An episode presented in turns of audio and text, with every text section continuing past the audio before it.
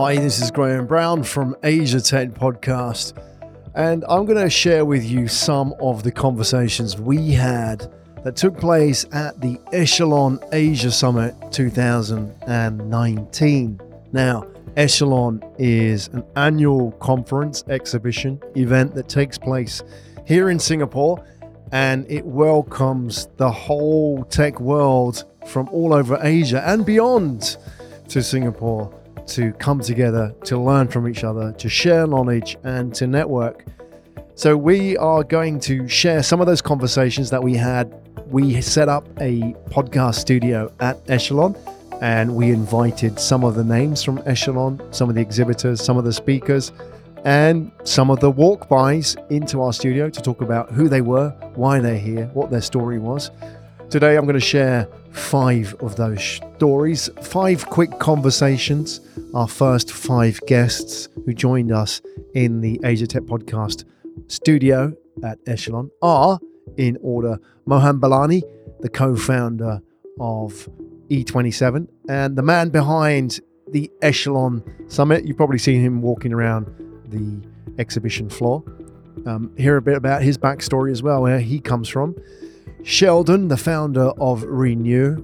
We thought we'd include Sheldon because he is the hope of the next generation of entrepreneurs coming out of Singapore, a young Singaporean who wants to um, do good and start a business, not necessarily your average Singaporean. So let's listen to his story. Anisa Hassan, again, not your average Singaporean. She uh, runs a startup which is called Joompa. They happen to be a matchmaking service for Muslims here in Southeast Asia. So she's out fundraising. Hear a bit about her story because it's not easy. It's not easy doing what she does in her space. So you've got to be the kind of people that is able, kind of person that is able to walk through walls so quite inspiring hearing her going about doing what she's doing with all that positivity. David Ward from Bambooloo in the social change space, looking at the circular economy, um, recycling, and making use of renewables in retail. And lastly, Bob Chua from BlinQ joins us all the way from Kuala Lumpur, Malaysia. He is the founder of an AR augmented reality driven retail, fashion retail startup. They've just had a very successful funding round. Um, like many of these stories as well in these conversations, we talk outside of the day job and really what their passions and interests are. So check that one out to find out a little bit more about Bob Chua as well. So my name's Graham Brown. Enjoy these short conversations, and we'll be back to share more of these conversations in part two of the Asia Tech Podcast Roadshow at the Echelon Asia Summit 2019.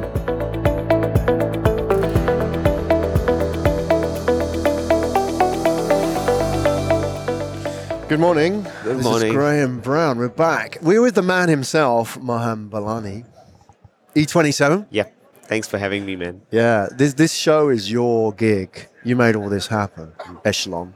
So uh, My team, my team. Like I, I was barely involved, to be honest. you're just taking all the glory Yeah. moments, like just- sitting here having a chat with me. I'm just very lucky to be able to enjoy the experience. yeah, you seem to be enjoying. Yeah, yeah. Yeah, You don't. I mean, this is like a lot of work putting It it is. together. I not. I used to have an events business back in my previous life. Oh, you wouldn't know then, yeah. Well, I mean, nothing on this scale, but it's a lot of work right up to the last minute. Yep. The night before, doing everything, all like the small detail and so on. So, like I shared in my opening, right? Like we are a very small team. You know, we are about 30 people, Yeah. including interns. But it's really the entire community that we work with, every like partner, local players, governments, corporates, and all that, that really bring this together. And, and we would, would never be around without the ecosystem. So we, are, we, are, we, we- feel that it's a privilege and an honor Yeah. to be able to do this, right? It's great. And I love what you're doing. You're supporting the ecosystem here in Singapore. We've sat here and we've had some amazing conversations yesterday. Yes. We've met people from Myanmar, Bangladesh, Japan. We had a guy come over from Mexico. Nice. It's like this is Singapore happening right in one space for 48 hours. Interestingly, we've had people coming in from Africa this year as well. Yeah, that's the thing. So Nigeria, some of the startup ecosystems there. Yeah. So we've had them coming in, and we've always tried to make this a as diverse event as possible. So initially we focused on Southeast Asia, and then we started saying, okay, let's go check out Central Asia, let's check out Bangladesh, Pakistan, like areas that might not get the attention Yeah. that most other places do. So we like to go to frontier markets, Yeah. and that's why places like Cambodia, Myanmar, uh, you see people coming from there because we made the effort to go there, meet the local entrepreneurs, and try, try and convince them and the governments to bring them here. Yeah, we're seeing it, and it's great. And they're bringing a lot of great stories yeah, as well, do, yeah. inspiring as well. Yep. So, for those listening, they'll be listening to you thinking that's a very Singaporean accent, right? You're sitting here, you kind of look Italian. We're having a bit of a, a conversation off air. There's- What's the story with Mohan Belani? What's your background? I'm born and bred uh, Singaporean. I was telling you earlier, like my my family is actually from Malaysia, so we, we we're very Southeast Asian uh, uh, background, right? But ancestor wise, yep, uh, we're, we're from the very northern part of India. Yeah. I've never really been there. It's called Sindh, uh, and that's where I'm a Sindhi, my my dialect or my background. Uh, but like I speak Malay, I speak Indonesian, a tiny bit of Chinese. My dad speaks Hokkien, which is a, a local dialect. Yeah. So a very Southeast Asian uh, uh, background. but what do you eat at home? So uh, mostly like uh, American food, Chinese food, uh, Malay food, Indonesian food. Yeah, it's Yeah. a whole it's a whole mix. I, I love that story because I think it's very much sort of a good example of what Singapore's about. Yep. And I'm meeting people increasingly moving to Singapore, myself included, within the last year. Yeah. Because of that mix, Yeah. because of the people here. Because if you think about what that means for an ecosystem, I know everybody talks about diversity, but there's a real sort of like tangible benefit in that with startups and innovation, people with different ideas, different backgrounds. Nobody's saying like this is how things should be done. Exactly. People are coming with, well, I've seen something over here that worked in that market that Yeah. might work here. Well, what are you getting walking the floor here in Echelon? What sort of vibe are you getting people talking about? What's exciting at the moment? So, so typically there's no one way, there's no one idea, there's no one form, right? Like when I was based in the Bay Area, it was the same thing, right? You meet people from all over the world, you meet people with all sorts of ideas, and it's never about which idea is the best or which Yeah. idea is better. It's about taking all the different inputs and feedback and then applying that to the environment or the, the product or the users that you are working with. And very similar here, right? You could see a similar payments company from Myanmar and a very similar payments company from Thailand, and they have, they might have a very similar approach on the outside, but internally the entire way that uh, uh, user acquisition is done or certain features that are being pushed is completely different. And that's what makes Southeast Asia so interesting, yet so challenging, right? It's not one homogeneous market. It's many different complex markets with their own unique challenges. So we have also um, representatives from China here. Mm-hmm. I mean, Jeffrey Handley was just here a minute ago. He's over there. He's going to come and join us in a bit from High Tower Capital, based in Shanghai. Yep. Now, if you go to Shanghai, it's like ground zero for entrepreneurship. It's the 996, the hustle, all the sort of the, the Chinese platforms are based there, the Meituans and the Didis and so on. Yeah. So everybody, when they think startups, China. Yeah. Yeah, they're coming here. So we have people now looking at Singapore. Yeah. You know, we talked about the frontier markets. It makes sense raising capital. Mm-hmm. We're seeing Chinese startups and investors, the more progressive ones, coming to Singapore and having a look and saying, "This is interesting. Yes. This is something for us." Well, what do you see? Because you have a very good top level view of what's happening here. Yeah. Probably, you know, you don't have a vested interest in a portfolio of funds or, or startups. You are very much sitting and looking at the top of, from your vantage point, what's going on in Southeast Asia. Yeah. So, what do you see? So the, the, the Chinese uh, founders and investors have actually been coming here for a couple of years now. It's not a recent development, right? And for them, the way they, they view Southeast Asia, it's like China maybe five to seven years ago. So in their sense, right, a lot of the business models, a lot of the products, a lot of the ideas, a lot of the approaches to user acquisition could be replicated in Southeast Asia. Hmm. And I was actually even very fortunate to attend a dinner in Indonesia where some of the top Chinese founders of billion dollar companies were sitting down and discussing how best that they could contribute to Indonesia's development from a tech standpoint, from a talent standpoint, from a knowledge sharing standpoint, and how best that they could capitalize on some of the ideas and technologies that they could then bring back to, to China. That's Even- an interesting conversation. Some of the isn't it? Alibaba founders themselves Yeah, are yeah. based here, right? Yeah. So What- you've what, got- what are they looking for when they come here? Most of them are looking for investments, right? A lot of them Hmm. What, are to invest? yeah, to Right. invest. Right. A lot of them are looking for companies to mentor and guide because these guys are already they've been there, they've done that. Uh, in some sense, they've conquered uh, whatever they need to do back home. They're just looking for new opportunities. I think great founders and investors like to build the next generation of founders Yeah. and investors, and they're looking for people who are similar to them, who are hungry, who are passionate, but might not have the right opportunities or access to, to information or talent or funding whatsoever. And they're there to say, hey, I'm here to help. That's what I love about this ecosystem. Yeah. Everyone's supporting each other. You could be competitors, but at the end of the day, it's about us working together and building the overall pie. Absolutely. That's the only way Yeah. at the end of the day. So, talking about that, there's been some really interesting conversations, Mahan, here from young startup founders. We had, there was a, one young guy, um, Dale, he's 17 years old. I don't know if you know that. He's one of your exhibitors over here. He's like, they're twins. Yeah. So, 17 year old Singaporean starting, he's still a student, but starting a startup, part of a startup. That, that's quite rare. And one we've had Ngee Ann Poly over here, Yeah. Singapore. Poly were here. They're talking about, you know, how do they nurture startups? How do they nurture that next generation? Yeah. Because, you know, Singapore's been successful. And the challenge with success is if I graduate now, I can Yep. go work for DBS or I can go work for Rajah & Tann Yep. safe corporate careers. Why would I go and risk it on a startup? So it's always been like startups have been sort of at the fringe Yes. of society. Yet we're now sort of starting to see that change. What are you starting to see with like the younger generation coming through? Are people sort of now saying, "Yeah, I want to be the next. I want to be the Jack Ma of Singapore." What sort of? I'm just curious. What kind of dreams and hopes these young startup founders have here in Singapore? So, so the government recognizes, and this has been a fact for many years, right? 80% of the jobs are being offered and held by the, the SMEs, not entirely the corporates, right? Um, the best typically go to the corporate sector. That's traditionally how it's being done. But the rest of the guys will all go to SME, startups, smaller firms, and contribute in their own ways. The challenge with SMEs is that not not a lot of them are growth minded.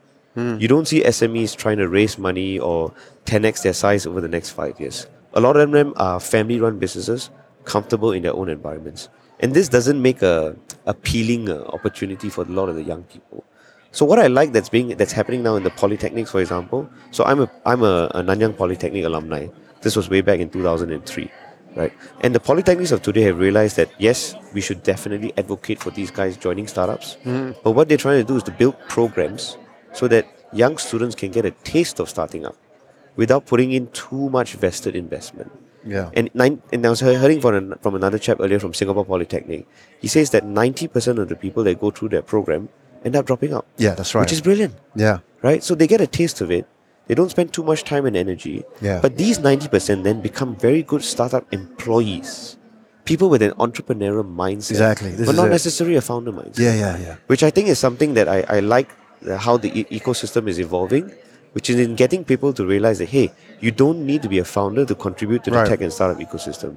You could be a much more valuable asset by being a rock star at a, um, a startup itself. Yeah, yeah, we're seeing this. I'm really interested in this next wave of the startup ecosystem, which is the first wave of startup founders. Yep. And I believe, and be curious to hear your thoughts, is that entrepreneurship is a skill rather than a career choice. Yep. So you've talked about working for a startup, which is a great way to learn entrepreneurship. Yep. I think what's happening now is maybe sort of the full circle, and really where Singapore sort of kicks in its mm-hmm. real strength is where entrepreneurship becomes a skill within corporates, mm-hmm. you know, and now, like those 90% who dropped out of the course at Yeah. Singapore Poly, they will go into DBS or the Rajah & Tann Yeah, and they, they will create change, Exactly. whether it's outside of the existing structure. I think that's the untold story that's coming next. Yep. Like, because those guys have resources Yep. and they have skills, but that skill mindset of entrepreneurship, people thinking, if I want to get part of this startup ecosystem action, I've got to leave the company and start myself and jump in at the deep end. But actually, it might be inside of a bank. Exactly. It could be with an internal startup.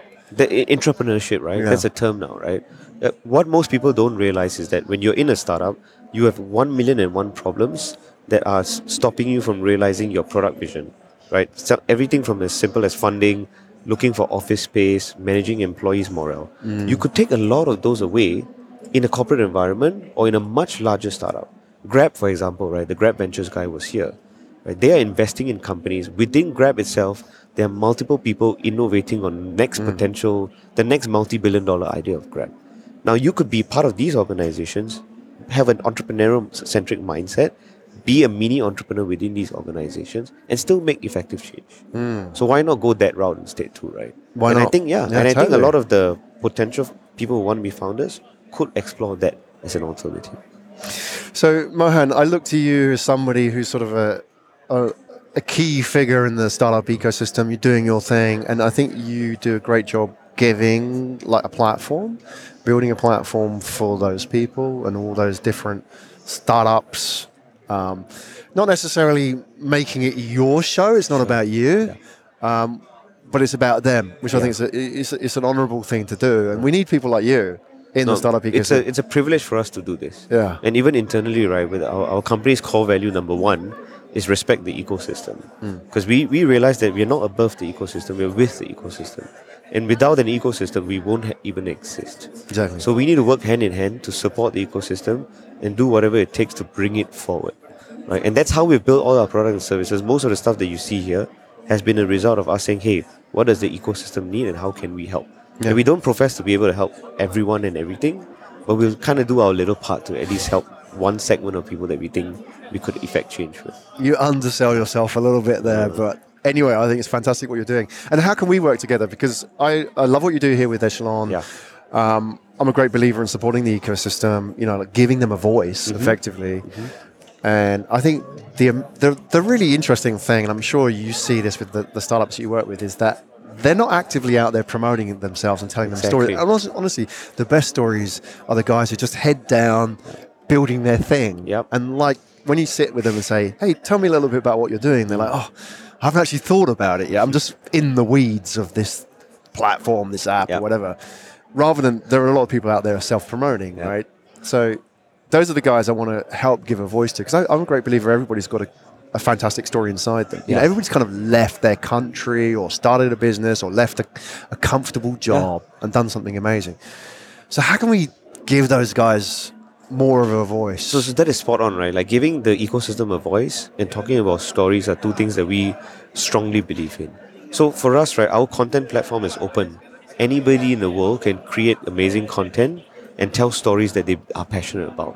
They could be stories relating to their own companies, could be stories relating to their experiences, or it could be stories relating to their thought leadership and observations. There is a founder, for example, from the US. His name is Aytekin, and he runs a company called Jotform. And every other week, right, he will create a content piece around something within his company or something about how he can help other founders do better. It could be culture, it could be hiring, it could be sales. And this is where the word empower comes into our mission. Our mission is to empower entrepreneurs with the tools to build and grow their companies. We provide the platform, you tell the story, you use it best to give uh, uh, value back to the ecosystem and get uh, visibility in return, right? And this is where even for uh, like we believe, right, the next level of storytelling is in podcasting, yeah. right? There's a one there's one experience through reading an article. There's another experience in watching a video, and there's a whole different ex- experience in listening to a podcast, which is something I, I feel you can't get from an article. And that's why some, podcasting is something I'm very passionate and interested in. Cool. And I'm hoping to work with more guys like you. There's another guy, Ron Bestings, who starts this Hustler show to see how we can bring these stories onto E27 and reach a much wider audience. Cool. I like the sound. Do you want us to do your podcast? Yeah, sure. I mean, if you guys have uh, ideas on how we can work together to do podcasting, yeah, we'd, we'd love to do that. Well, let's have a chat. I mean, let's grab a coffee once the dust has Yeah. settled from the show. I know you're probably looking forward to the day off more than anything. I'm actually going on holiday end of next week. I'm doing my uh, uh, every six monthly diving trips. Oh, where are you going? I'm going to Bohol. Bohol. Yeah, so it's the In- best in the Philippines, yeah. So Philippines is my one of my favorite countries, one of my favorite ecosystems. Yeah. And I typically go there every six months. Yeah. Just to get away from everything, go That's, dive, spend some time with my buddies. Uh, ideally Is with it, is, no it, internet. is it beach diving or is it like on Um, board? Typically, we Live do. aboard. We, we live in a uh, we live in a simple like a, a, a dive shop or a dive resort. Yeah. And then we'll take a boat out, uh, typically a half an hour, an hour away. Then we spend the whole day out diving, nice. and then we come back in, in the, in the the later part of the day. man. No, Yeah. no, no, like mobile reception. Uh, ideally, no. uh, that's very pretty hard to do nowadays, actually. Not even out Yeah. there. I mean, even if you take a Yeah. three-hour boat out in Phuket, you still can get reception. I know it's crazy. Yeah, People are like yeah, that. Know. So, so that's yeah, that's that's what That's I like awesome, to do on man. the side. I went diving unwind. in. Um, uh, I think it's closed now, but a few years ago I went to out in Borneo in Sipadan. Oh yeah, Sipadan is phenomenal. Beach, it was amazing. Yeah, it's like I went with my wife and we just like it was beach diving. Yeah. But like the a lot of Japanese people go there. There was Yeah. a lot of like really serious divers. They were doing like you know I don't know how many dives they could do in a day, but Yeah. they would do like the maximum Yeah. humanly possible. We would do like two, Yeah.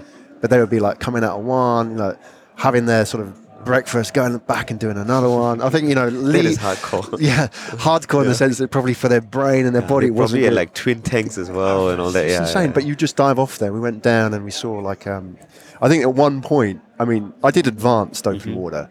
Um, I couldn't do it now because like, I've forgotten it all. But they took us down, and I remember they took the reading. We were down like 43, 44 meters, Yep. which we Yep. shouldn't be doing. Right? This is a there. bit, though, yeah.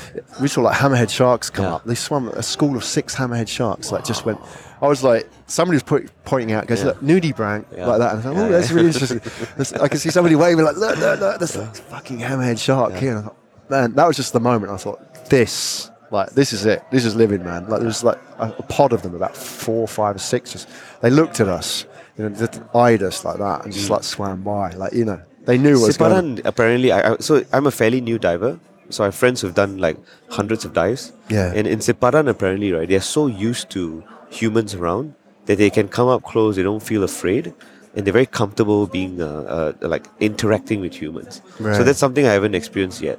Because most of my dives have been in the Philippines. Yeah. And it's mostly smaller stuff or wrecks. Oh, so my I've never done a wreck. My crazy dive was in Subic, where they're literally discovering still like new wrecks. Wow. When I was there, they discovered a new, uh, I think it was a howitzer gun or an underwater artillery gun.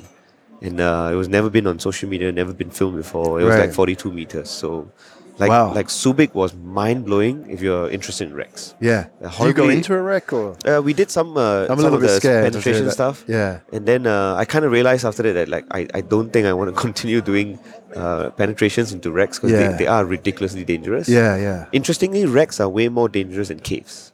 Really, I thought Yeah. caves would have been. That's what I thought so too. But maybe because of like it's the structure. yeah, but caves are stable. Yeah. Right. Wrecks are theoretically they they they are forever moving. They you don't really know if a piece might drop off. Right. Yeah. And typically wrecks are also a lot dirtier. Yeah. So the silt is uh, the higher chance of uh, silting out the place. Right. Right. But yeah, I, I'm I'm not that hard. I'm I'm just happy with the regular diving. For me, it's more about being in the open sea. Yeah, I know. Just kind you of know, cutting off. nice time with friends. That's the problem with being an entrepreneur, isn't it? You got to sort of have that time out. You got Yeah. to find that bit where you got to refresh. Yeah. That's something I regret in my younger days. Yeah. I'm Younger sure- days. How old are you, man? I'm I'm 36, so You I'm much I'm much. you still got younger days no, ahead of you. I'm ten years older than you. Like, Don't talk like, like an, that I'm like an old bird. And I'm like you? No, come on. I, I walk around and I'm like, oh man, everyone looks like so young, and I'm like, yeah. It's You're a, 36. Like, come on. You're still. I I, mean, I behave like a young guy though, so Yeah, no, that's I good. try You- to keep young at yeah, no, heart. no, that's that is Yeah. really important. I think it's all up in the head. You'll be right? 86 doing this. Yeah, I, I won't be surprised if I'm still going to go on at 86. Yeah. I You'll be a legend. Yeah, there's this uh, there's this Dato um, from uh, some uh, entrepreneurship institute in Sarawak, Yeah. and he was uh, celebrating his 65th or 68th birthday yesterday. Yeah. And I was like, that's like that is brilliant. I would love to be continuing to do Yeah, that at that age. yeah, totally. I think the- key part of it is if you, if you love people, you love walking around talking Yeah. to people, like you don't want to stop it. What, are you gonna, what the fuck are you going to do? You're going to like sit and play golf like, on your own, Definitely like putting. It's like it's, you just like if you're an entrepreneur, it never turns off. You Yep. got to. I've got to go back to that, right? I think when you hit that age, you want to be you, you want to be giving back. Yeah. You want to be helping the next generation. Yeah. And that's something I think comes very innate because of what we do. Mm. Like it's all about how how do I help this person connect with someone else or get access to something that would really push him or the company forward.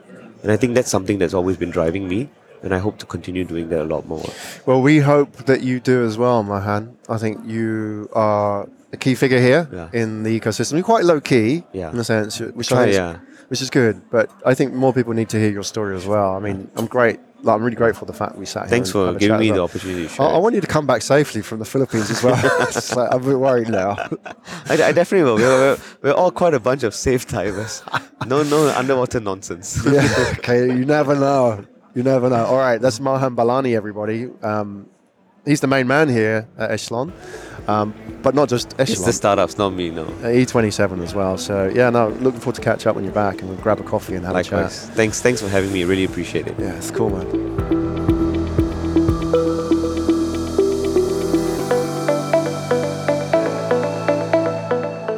All right, we're back. It's Graham here. I'm with, glad to be joined by one of the spin off batch. This is Sheldon from Renew. Sheldon, welcome. Hi, nice to meet you all. Yeah, good. Yeah. So you're a student here in Singapore Poly? Yeah. How old are you now? I'm 20 years old. You're 20. Yeah. So I'm on year three poly. yeah. Yeah.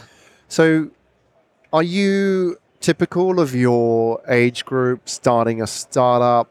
Are you? Are there a lot of startups in your sort of like peer group? Because I still feel that here in Singapore as well, it's kind of new, isn't it? Yeah. So you're a bit more of the cutting edge. How is it around the people that you know? Um, in Singapore itself, right, in spin-off, there's only like a few groups, like maybe five or less. Yeah. And well, the people I hang out with are all entrepreneurs. They all focus on startups. They all want to do what they want to do.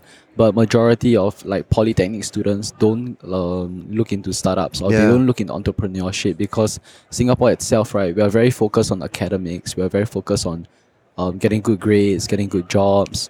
Uh, no one's willing to really take the risk. So I'm blessed that I managed to hang out with people who are willing to take risks. Right.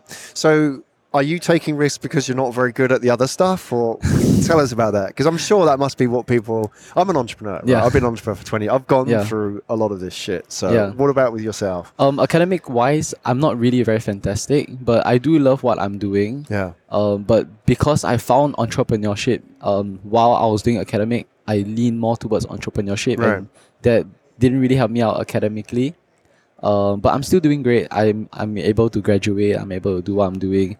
Uh, but I choose to lean like put my all my passion into entrepreneurship because I love it so much. Why?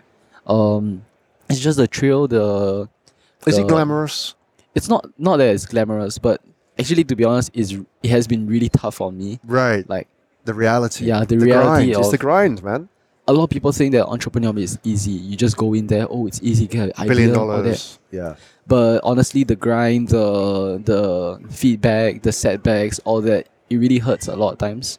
What's Yeah. the setbacks? Like a lot of people who um, disagree the environment in which you're starting up. Yeah. Like imagine if you're a brick and mortar startup in a in a tech place where everyone's doing tech, everyone wants Yeah. one tech.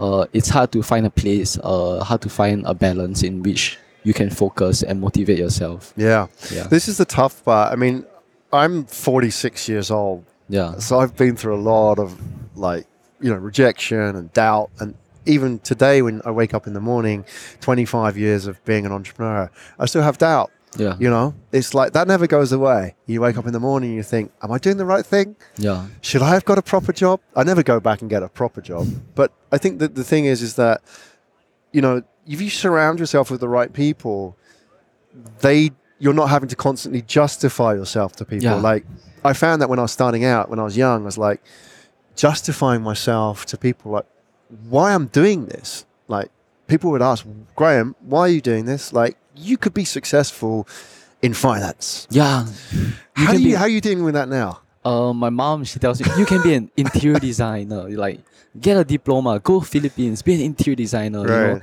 you can be successful there. You can be a lawyer. Your English is good and all that. But to me, I really feel like entrepreneurship is a calling where I'm put in this environment where I have to improvise, adapt all the time, and it's something to do with my passion. I just love it a lot. Yeah. Yeah. What what's it like on a day to day basis for you? So when you wake up in the morning, Um. what are you doing? Do, is it like uh you know, every day I'm going to go out and change the world? No. no is that how you yeah, think? Because I think that's somehow what people think an entrepreneur does, Yeah. right? Um, the first thing I do is uh, I take a shower. Okay. All right. All right, we don't Yeah. need to go through your personal hygiene but, habits, but, but my mindset is that I have to get work done. Yeah. I have to um, whatever feedback I receive from my mentors, I have to get it done, and I have to validate myself, and I have to meet up several people and ensure that everything goes smoothly and that people believe in me. yeah. And it's not about whether I can whoa change the world, do three steps, and I will fix every problem. Uh, it's really more of like slowly taking small steps to progress into something bigger. Yeah. Yeah. And you're making progress. So, I mean, you're in a really tough area, which is obviously, you know, tell a little bit about Renew, aligned to sustainable development goals, right? Yeah. So, a lot of people want to get into this area. It's hard to get funding. Um, if you're sort of, uh, tell us a little bit about that. Yeah. What, first of all, what you do and like that whole sort of journey. Are you raising funds and so on. it's it's been a year since I've started Renew, and raising funds really is quite difficult because most of the events I go to is tech-based events. Yeah. Uh, what we actually do in Renew is uh, we aim for climate action, where we realize that majority of farmland animals, right, um, animals for cultivation produce methane gas. They produce enough greenhouse gases that overwhelms whatever humans have been producing for the past Right. e- eternity. So we take like horse dung or um, cow dung and we turn it into briquettes. We go through this long process of refinement where once they are refined, we turn them to briquettes that can be used as solid fuel for barbecuing or to power um, power plants Mm. to create ener- electricity. Through this process, we actually contain the greenhouse gases that was initially produced and we actually water filter it and the gases we can sell off as another stream of revenue and the water itself right we can sell it off also as a fertilizer or ph controller yeah Where did that idea come from? this You didn't. You didn't grow up in a farm, did No, you? So uh, you, you must have had some insight from somewhere. uh i went to this um indonesia i went to indonesia yogyakarta for an overseas uh immersion program Yeah. where we they threw a pro- the problem to us and Yeah. the problem was there's too many cows in the mountainous area uh, not a lot of sun very high humidity the cow dung itself are left in open fields where it accumulates into huge like land landscapes of cow dung Yeah. and that itself is an environmental pollutant because the amount of methane gas the amount of decomposition that happens Yeah. so I thought of like how can we turn this huge land space of cow dung into something small, something uh, sustainable for the farmers, and through a lot of processes, um, it initially didn't kicked off because um like they wanted to do other things, but I brought it back to Singapore and I refined the process in which we can string like, let's say you have a 300 um, kg worth of cow dung. Mm. Once you're done with the entire process, you're left with only 3 kg worth of briquettes. Right. So we take huge land, like huge amount of cow dung, and we turn it into something small, sustainable also, and profitable. That's awesome. You actually made money out of it. I made money out of shit. yeah. Yeah, man, I like it. I like your style. Have you always been an entrepreneur? Were you like as a kid doing like wild things, yeah. like selling whatever? Yeah. What- Um, when I was younger in primary school, I Yeah. didn't have a lot of pocket allowance um, due to like really bad family background.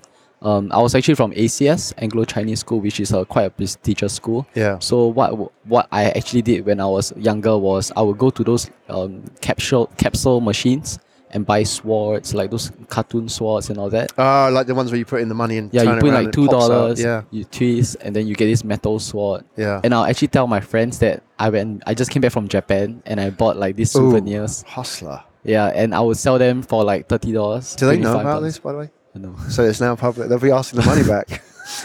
I, I don't really know if they remember it, but yeah. So what cost me two dollars? I sold it at like 35 30 Thirty-five. Yeah. Right. What the biggest one I had was this bleach sword, which I sold for like fifty bucks. Right. Yeah, Do you make some good money out of that? it was really good money. Cause from two dollars to fifty dollars, Yeah. as a kid in primary school, that was huge. Yeah, yeah. Did you get a reputation for that? Uh, for selling the, those swords and all, Yeah. that, it's, it was like a one week thing. Cause I can't keep selling it. Cause I can't keep going back from Japan. You get what Yeah, I'm trying yeah, to say? yeah, yeah. Yeah, It's awesome, man. It's great. It's a great story. Yeah. I think you're you're a very interesting character and an inspiration as well. So I'm hoping that some of those younger Sheldons coming through hear this story, and you know, I, I think a lot of people don't know, especially when they're quite young, that this is an option yeah. to do what you're doing, and especially if you're sort of a little bit on the fringe. Yeah. Like I think a lot of startup entrepreneurs are a bit weird. I, I class myself as weird. Yeah. We're, we're a bit on the 20%, like that sort of curve of personality we're out here. Yeah. That's why we sort of break the rules a bit more, see things a little bit differently. And yet they don't have that sort of support to say, actually, it's okay. You know, like the way you think about things is actually quite cool. And there's a great way you, you can express that. And that is called being an entrepreneur. Yes. Right? Definitely. So we, we kind of need to get your stories out to people like them because those younger kids coming through will sort of have doubts in their head because Mm. people will be saying to them like, you're just, you're like, you're, you know, like con man or a salesman Yeah. or like a hustler in a negative way, right? Yeah. So let's get it out there, man. That's Sheldon from Renew. Wishing you all the best with your, Thank you. your startup, man. I think you, it's thank great you. what you're doing. And I'll, I'll, we'll talk off air, but hopefully I can make you some introductions as Yeah. well. Definitely. Thank you so much.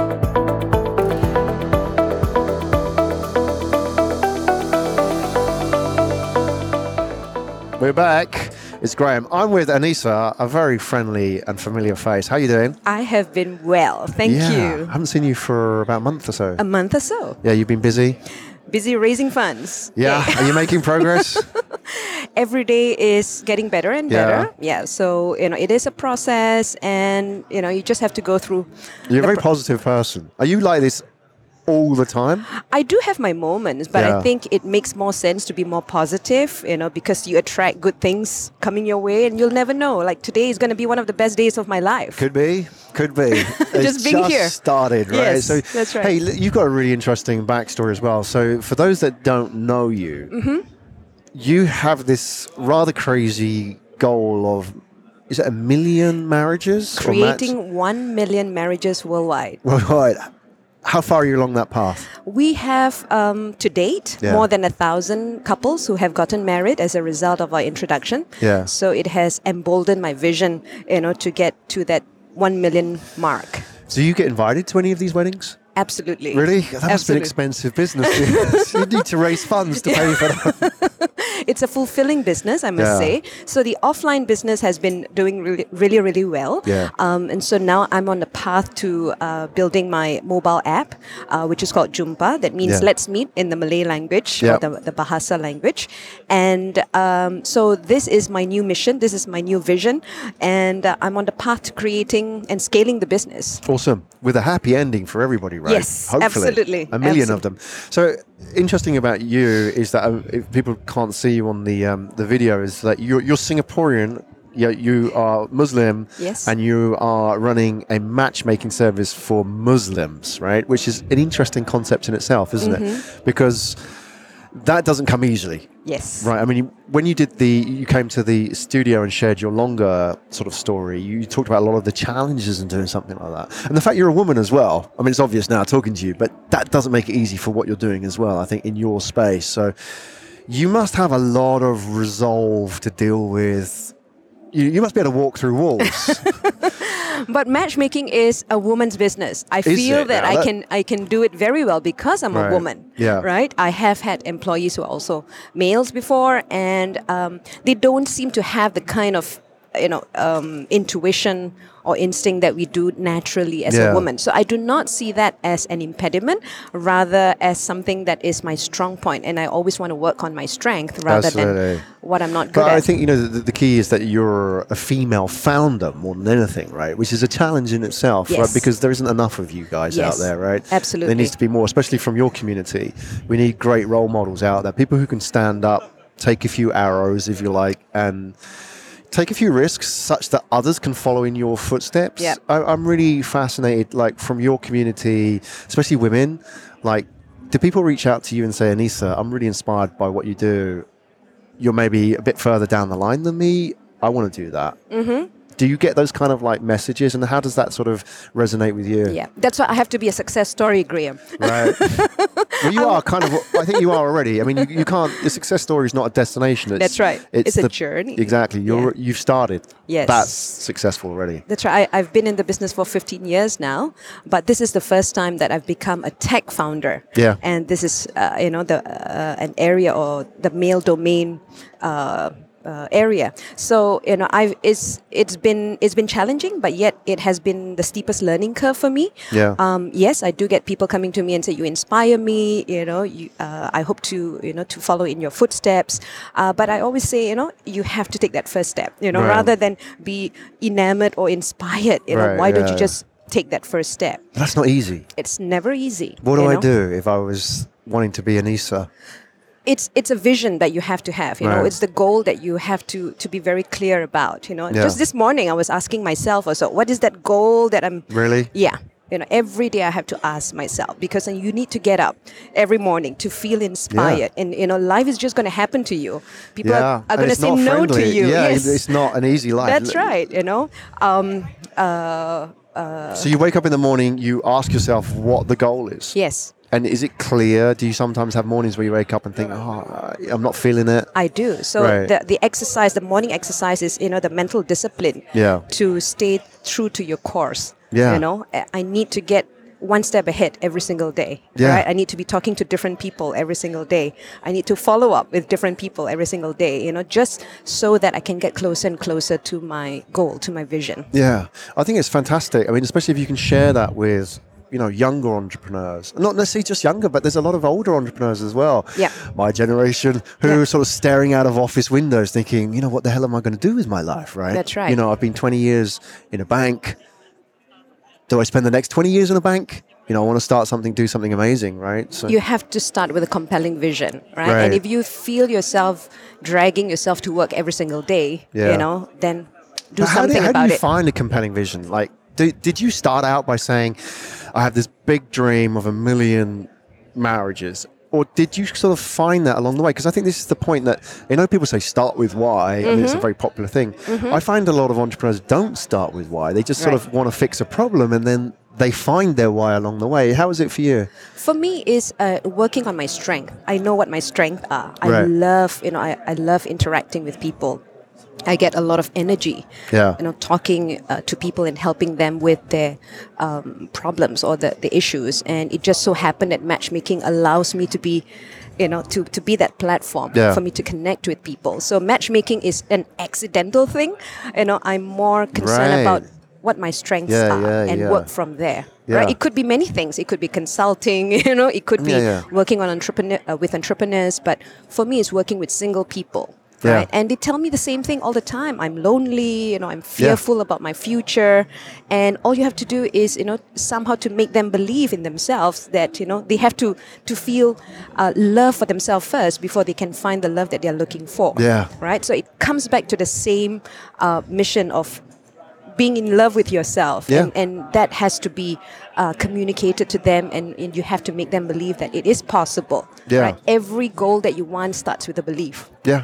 So And I, I get that, and you, you have your energy is infectious, which is great. but I, I think there's a real love for other people as well. Yes, I do. Which is like you can't do what you do without waking up every morning thinking like I That's want to help people, right? That's right. It starts with because I think I've grown up in a in a very big family, right? Mm. I'm, I'm surrounded by people all the time. How many brothers and sisters? I have nine other siblings. wow, are they? What, what are they? Where do you fit in all of that? I'm the ninth, the penultimate You're the last one? No, second No, last. Oh, the wow. second last. I'm nine out of ten, and I do what have. does that do for you?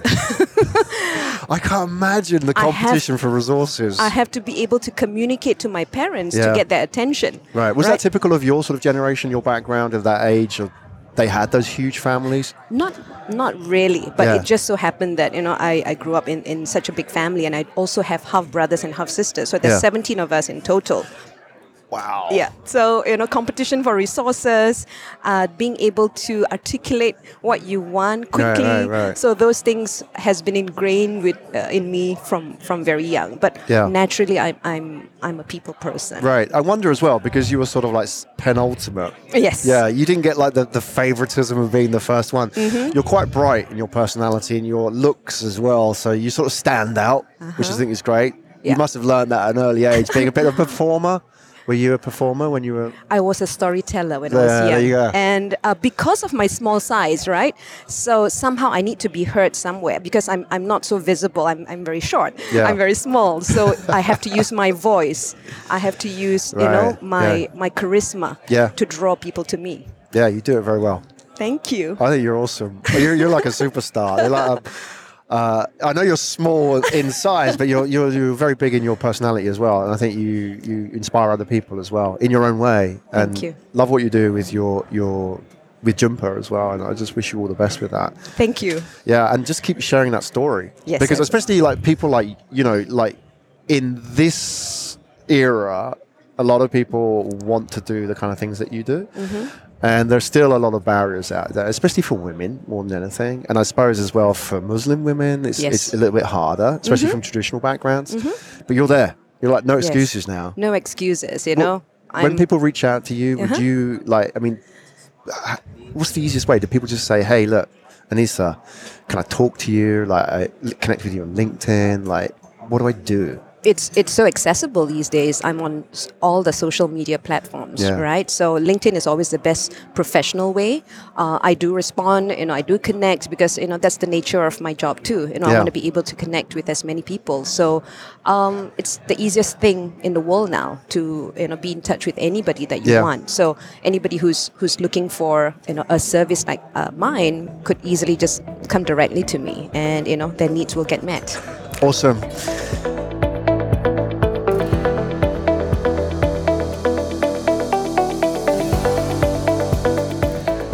All right, we're back. It's Graham here, sitting with David from the Nurturing Company.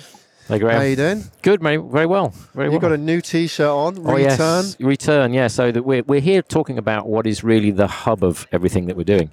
Yeah. Um, if you think that the you know the nurturing company is a collective, so we, we have our own brand Bambooloo, and we're introducing other brands which are zero plastics or reduced to plastic. But the the primary goal and the long term goal is to help create a, uh circular economy platform here in Singapore. right. So You're saying all the right things there. Circular economy. oh, you like that, do you? Yeah. Well, it's all true. well, the Um, investors would like that. Yeah, so um, most some people will be aware of a company in called in, in America called Loop. We've just launched, um, who are working with and, and did something fantastic. They managed to crack the nut with the large uh, um, MNCs to develop reusable packaging. So people like Unilever, uh, P&G, and others um, now offer in America an, a reusable package version of some of their most well-known brands Right. and Loop will be the platform by which those would be accessed by the consumer. But here in Singapore, we don't really see that being the possible model because A, it's a small place, and there's B, there's quite a lot of different platforms already out there which have the audience. So you have a bit of a dichotomy. You have a, the brand that could offer the product, the platforms that have the traffic, but then how do we manage the the process? So that's where we see That's what you're return fitting in. Yeah, we see re- Right. so return would be a more of an aggregator uh, here in Singapore rather than a standalone model. For the circular economy. Correct. Let's get that. Correct. Get that in there. So let, let me ask you, why? I mean, you're originally from the UK. Yes. Why are you here in Singapore Oh. Building this business? Because I imagine in the UK you'd probably get Yeah, we more would. response. So yeah, why we are would. you here? It's a tough market, this one, for green brands and green companies, to be honest. why does it make uh, sense that you're here? Um, we have we have some quite unique problems here in Singapore, um, and some unique opportunities. Um, it's a relatively good sized um, uh, conurbation of people, um, but it it has a, uh landfill policy and a, and a sort of a, a waste policy where most of what we put into the rubbish here is incinerated. So that has a timeline on it, a a definitive timeline. I think it's about 2030 or 2035, by which that will be full. So government is on a mission to, you know, and it's zero waste year for the Singapore government, um, to figure out and plan with the um, the nation ways and means of reducing waste. So the simplest one is don't have it in the Yeah. first place, which is what we're doing with Bambooloo and others, um, and removing those plastics um, and, and excess packaging uh, completely. And that's where the reusable, returnable model fits in also, because as um, MNCs start to develop uh, reusable packaging, it needs to go somewhere. But to offer it through the normal sort of uh, marketplace model, they only have a finite level of margin to play with. It's very difficult, and it's a reverse logistics model, so it's another addition. So yeah, they could all go off and do it individually, but that would be a bit messy and, and very expensive for the nation. You, and you wouldn't, you know, you'd you'd have like five different ways of buying the same thing. So we would like to try and, you know, jump to the Mark II version, which is when everyone just goes, "Hey, let's just have a standard," yeah. and the standard model is this. Um, So, to, to- I mean, talk a little bit about that because I think that sort of plays into the whole Singapore thing as well. Because you're there's a standard; it requires many different stakeholders. correct. You've got logistics, you've got government, you've Yeah. got local government as well. And in a city of six million, where there's very much sort of a, a willpower at the top to make Yes. change, it makes it a lot easier to implement that kind of thing than it Yes. would be in a market of 300 million. Yeah, right? and, and you know, if you if you were in the UK, you'd probably, and they surely will, because I think Loop will open in London. Yeah. there'll be a UK version of Loop trying to do that, and and you know, the brands that are investing a lot of money in developing these packaging is, of course, hopefully, are not just going, we're only going to make that available on Loop because that Yeah. would be completely crazy and a waste of money. Um, good people that they are. Um, but it's it's a question of trying to say, okay, if we're going to make that kind of change, if we're going to try and get consumers to buy reusable package versions, which technically means that you're paying for the product inside it, you're paying some kind of deposit for the packaging, and eventually the packaging comes back to the company and gets re- reutilized. Um, you've got to go where the where the audience is. So so you know if, if you can have a standalone version, that's great. But we think here it has to be probably an you know an aggregator or a service provider that can work across all of them.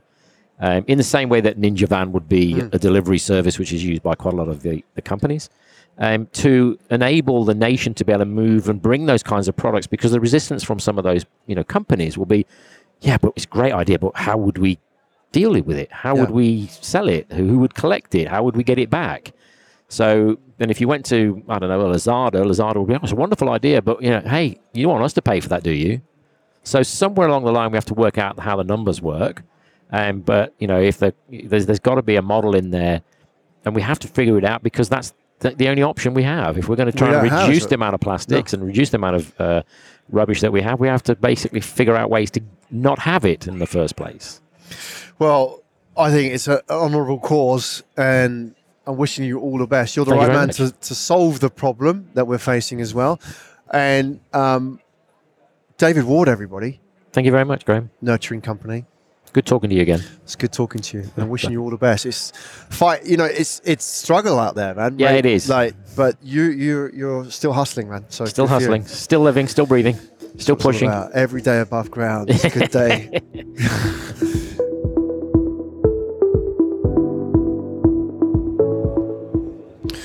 We're on. I'm really happy to be sitting here with a familiar face, Bob Chua, all the way from KL this morning. How you doing? Good to see you, mate. Yeah, Yeah, welcome really back good. to Thank. Singapore. Thanks. So you left KL what time this morning? oh, about five thirty or something like that. Five thirty, and it's like Yeah. ten o'clock. You're here. Well, we're usually training at this time in the morning. Oh, yeah. right? So Yeah. yeah, nothing to me. yeah, Iron Man Bob, Yeah, no, it's insomnia. is it? Um, so why are you here? Um, yeah, just see what's going on, really. You know, Yeah. catch up with a few people and uh, see what latest tech is, you know, out there, and um, see who can partner with, who we can invest in, who can invest in us. So a bit of everything. So last time I saw you it was a couple of months ago, wasn't it? In, Yeah, in so. Singapore. Singapore, yep. So you, you'd completed a round. Yeah. Things were going well. What's Yeah. happened in the last few months? Oh, uh, what hasn't happened? I think um, you know we've expedited our development. We're Yeah. we're sort of linked into like a million APIs and uh, everywhere from fulfillment right up to delivery, consumers, and, and what have you. Uh, signing up brands to our catalog. Um, so yeah, a lot of things. We, we're also closing another round in the next few weeks. So uh, that's uh, fingers crossed. All, So what would that be? A series Pre-Series A pre-series A. and um, we're now well on our way to planning our proper Series A, which I think we spoke about. Yeah. Um, so that should happen in Q3.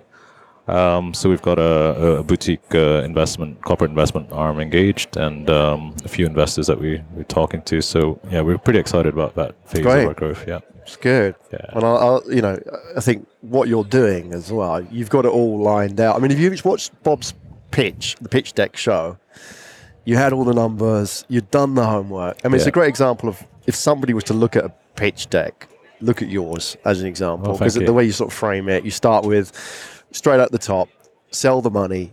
This is what's going on. This is the size of the addressable market. Here's the problem, and so on. Sure.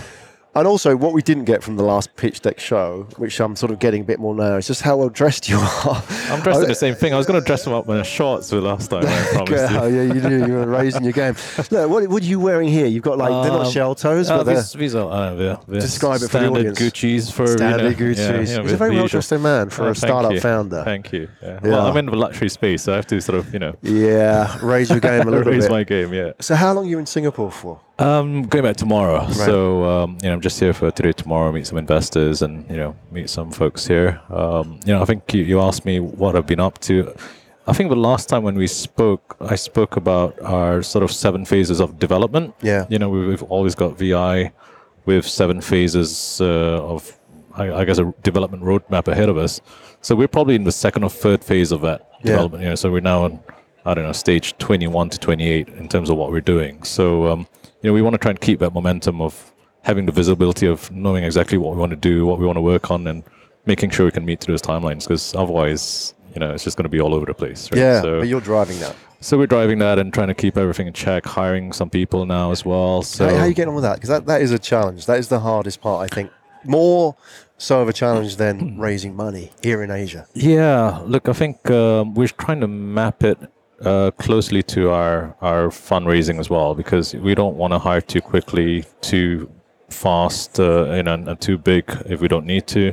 Um, but at the same time, there's certain talent that we need to have a longer gestation of, of finding these guys. Yeah. For example, AR developers, um, which is quite hard to find in this part of the world, and, and they're quite sought after. So. Um, you know, I think we we're sort of balancing balancing that. But I think we're we're we're finding some pretty good talent out there, surprisingly. Uh, not not you know not not to um, say anything about talent out there, but there's a real war of talent. Yeah, there's a lot of Um, competition. You're and a lot competing of with comp- Facebook, Grab, Absolutely, yeah. And, and right? act- actually, yesterday, a, a great article came out in, on Forbes, um, which put us head to head with Facebook um, AR um, initiatives um, and Farfetch's e-commerce initiatives, and and us. You know, Right. tiny little BlinQ um, at the bottom, but you know. Uh, I I think um, uh, and the same sort of breadth of with Facebook and, and Farfetch in terms of what we're trying to do for this part of the world. So Yeah.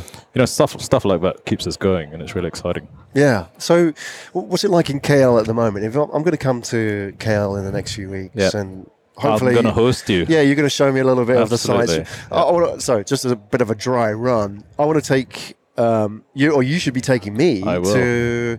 For either, so here are the choices. You want to take me to a place where you started out, Okay. but that might be in a different country, though, right? no, Is no, I, I've got a, a good place for that. Oh, I mean, okay. Yeah. So maybe you can show me. Like, this is where I started out, Sure. or a place where you hang out normally. So where does a, a stylish guy like you hang out normally? So, what, what would you I'm an take? entrepreneur. I don't have a life. I don't hang out. Right? I hang out on Google. Google Hangouts. All right, let's just do a Google Hangouts together and record that. How about that? Yeah. Would you? I mean, what, what about where you started? If I was to say, look, sure. this is the Bob Chua story, you take me somewhere to Abs- KL. Where would, you, where would we go? So you know, I mean, I, I'm this sort of classic Malaysian entrepreneur who started out in Cyberjaya of all places. Wow. Um, Which, as you know, was the heart of MSC, which is you know Tun Mahathir's uh, sort of brainchild of bringing us out of the manufacturing-based economy to a knowledge-based economy, and that's the heart of where we started. But we started in a tiny apartment that my partner rented out for I think 600 ringgit a month, and his mom used to cook for us. His son used to run around, and, and a classic, you know, sort of Google story where The they garage, started out in a Yeah. garage, right?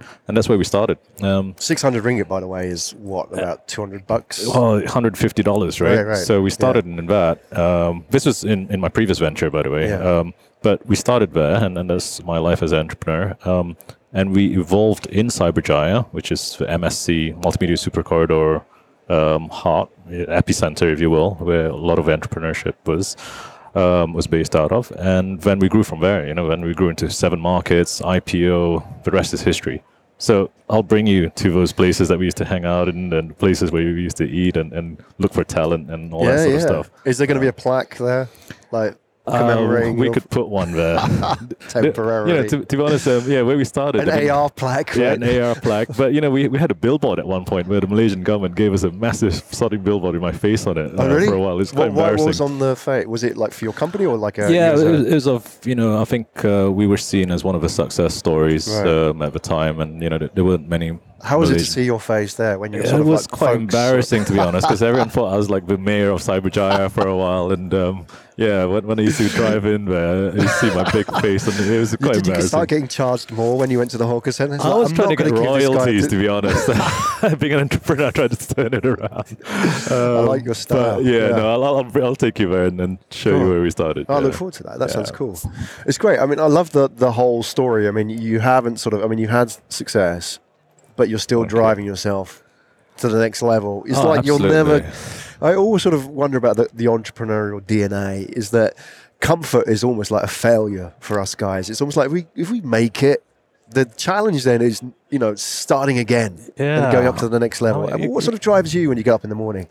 you keep raising that bar, right? I mean, there's there's always opportunity that you're looking for, and um, you know, I never see myself like what you just explained as, as having reached success. I mean, I, I think there's still. Come on, you had a, a billboard with your face on it. I know, but that's just superficial stuff, right? I, I don't see that as something I'm, you know, I'm proud of. Um, it's quite embarrassing, but um, you know, I, I think there's always opportunity out there, and, and you see an entrepreneurs, serial entrepreneurs, you know, keep going after new challenges, however hard it is, and, and people don't realize the difficulty of it. I mean, Yeah. you know, we all go through Yeah. uh, the, the challenges of entrepreneurship, which is extremely hard. But I think the more you do it, you know, you become a bit more unfazed by the sort of uh, stress levels. Yeah, yeah, 'cause You you're sort comfortable of with you've been around the block, yeah. and um, you sort of know the pitfalls and, and that sort of stuff. So you're probably a bit more comfortable. But you know, I think after what I did before and brought a company public and had some exits, it took me a while to get the hunger back. So I wouldn't say I was, you know, driven non-stop. You know, you do have your peaks and troughs, Yeah, and you yeah. get burnt out. That's the reality, and, and that's what people don't see. Yeah. Right? People don't see that side. They just see the glamour side. That you know these guys have made it. But um, you know, I think thankfully in the past twelve months or so, I've seen the ingredients for what we're doing now with BlinQ, with e-commerce, with luxury, with all the ingredients we spoke about before in, in this part of the world. And I think it's a great time for entrepreneurship uh, Yeah. in Southeast Asia. It's a fantastic time. Awesome. It's a good time to be driving it, and Absolutely. by example as well. I think you're a role it's model. nice to be back in the game. I don't know if you're going to get another billboard out there. No, I don't think so. Maybe a But you're in the name. AR world, Maybe a street name. here in Singapore. yeah, maybe. I tell what, okay, so just one last thing I want to ask you. I think we've got a double confession to make. We both signed up for an Ironman this year. Yeah. We both flunked it. We, and I just find it's the whole driven thing, right? Like, I've done an Ironman before. I've done the full Ironman. I've signed up for a half That's- in yeah, Bintan, Okay. and um, it got to a stage where I just couldn't do it. I just couldn't find the the the. I think the the runway in my sort yeah, of day. sure. I just thought, you know, things. I was traveling a lot like you, and like, it's a bit crazy, and It going out and pitching people and talking.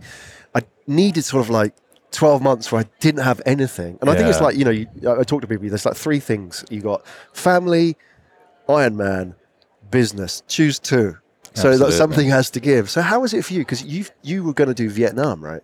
Um, yeah, I've signed up for now Challenge Vietnam, which is July 12th. So I've still got some you haven't given up? no, I haven't given up. I'll never give up. Whether I'll do it is another thing. Signing up and doing it is two different things. As most Ironman. You are on record now, Bob. um, but you know, on the last Ironman I did, there was a placard somebody held up, and I, I quite, I laughed when I saw it. It said, "If you're still married, you're not training hard enough." oh, that is a dangerous statement to wish for, right? So um, you know, I think that sort of uh, resonated in me. That you know, I'm still married. I've still got kids that recognize me. So I'm definitely not training hard enough. And- Spinning plates. Yeah, right? Um, but it's a huge commitment, right? Yeah, to, to balance uh, that sort of thing. Are You you, know, going to go back in July? I mean, that's only around the corner, right? it's around the corner. I- I- And challenge is it a half challenge or a full? it's seventy point three. You know, Right. So, but still, you need to be Yeah, yeah. You can't just t- you start can't training two weeks no, before, You can can't you? do that. And you know, I- I think we, we've got a million things for BlinQ that Yeah. we're launching and, and investors and stuff. So, look, it's there. you know, I'll I'll think about it. I've still got time. I've still got two. I've still Uh, by I live with optimism. Um, Are you start? Have you started, started training yet? no, no, not at all. I, I started the uh, I started the nutrition part, shall I say? We're carving up. What did you have for breakfast this morning? Nasi lemak. Yeah, so the carving up part is going well. The training not so much. Yeah. Look, I've still got two months, so never. I like your style, man. It's like living by the seat of your pants, yeah, right? Yeah. So Is I that? I mean, is that the mindset of an entrepreneur? It's like it's going to work out. I got this. you die trying, right? Yeah. So um, I think you but never you, give you, up. uh, you, you won't actually die, though. I mean, that's the point, isn't it? You can sign up for these Well, you things. could do, do. if you don't train and you do it, and you're your yeah. Nasi You could, absolutely. It's a possibility. you might actually It's die. 50-50, yeah. So, I'm worried. so we'll see. I'll, I'll let you know if I do do it. Yeah, But, put me um, down as the, the second contact on your kin, form. yeah. next of kin. I'll, I'll vouch for that. I'll be ready with my phone. Thanks for the um, yeah, confidence in me. I like it, man. I like your style. Like, I think there's that thing, though, isn't it, that you set big challenges for yourself, and uh, you're not really going to die. But you like, like even starting a business. Okay, if it fails, what's the worst that can happen? Is like you'll still be here and you'll still be in the game to do it again, right? Look, the sun's going to come up tomorrow. yeah, The sun's going to come up tomorrow, and um, you know you set out with these things with a mind that you're going to complete it. You're going to get to the next day, and um, it's a day by day. So you know, don't think too much about it. yeah. Are you, you sort of as an entrepreneur now in your 40s, Yeah, 44. Happy to say. when you started as an entrepreneur in your 20s, Yeah. yeah, are you different as Oh, a def- person? definitely. How, how do you approach things as an entrepreneur? Because I, I definitely noticed the difference in myself. Absolutely. I think, you know, risk profile probably slightly different. Um, you know, it's not fly over seat of your pants sort of thing. Um, you know, I probably don't want to make as much mistakes as I did before. Yeah. Um, you know, why should I if I if I don't have to? Probably a bit more careful. Um, but at the same time, you can take bigger risks now. You know, you, you Yeah. can afford to take bigger risk, and you want to. I think knowing that time, you don't have much more time to make it. You've got this shorter window. You want to make sure you get it done right, and you want to get it done big. Yeah. So your scale of your thinking is much bigger. Your execution is much more, uh, I guess, more calculated.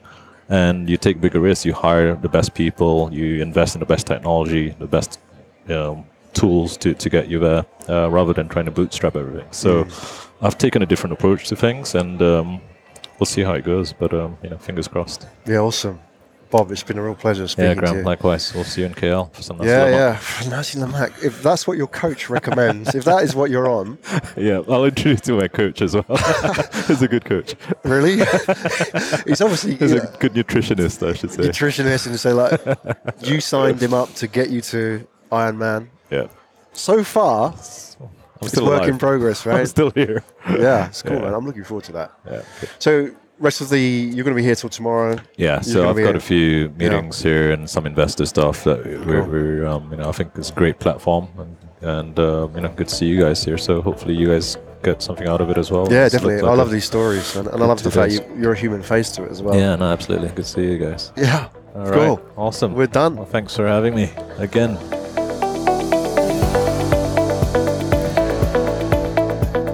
Hey, thanks for listening to Asia Tech Podcast. My name is Graham Brown. We're all about sharing the voice of the Asian tech ecosystem.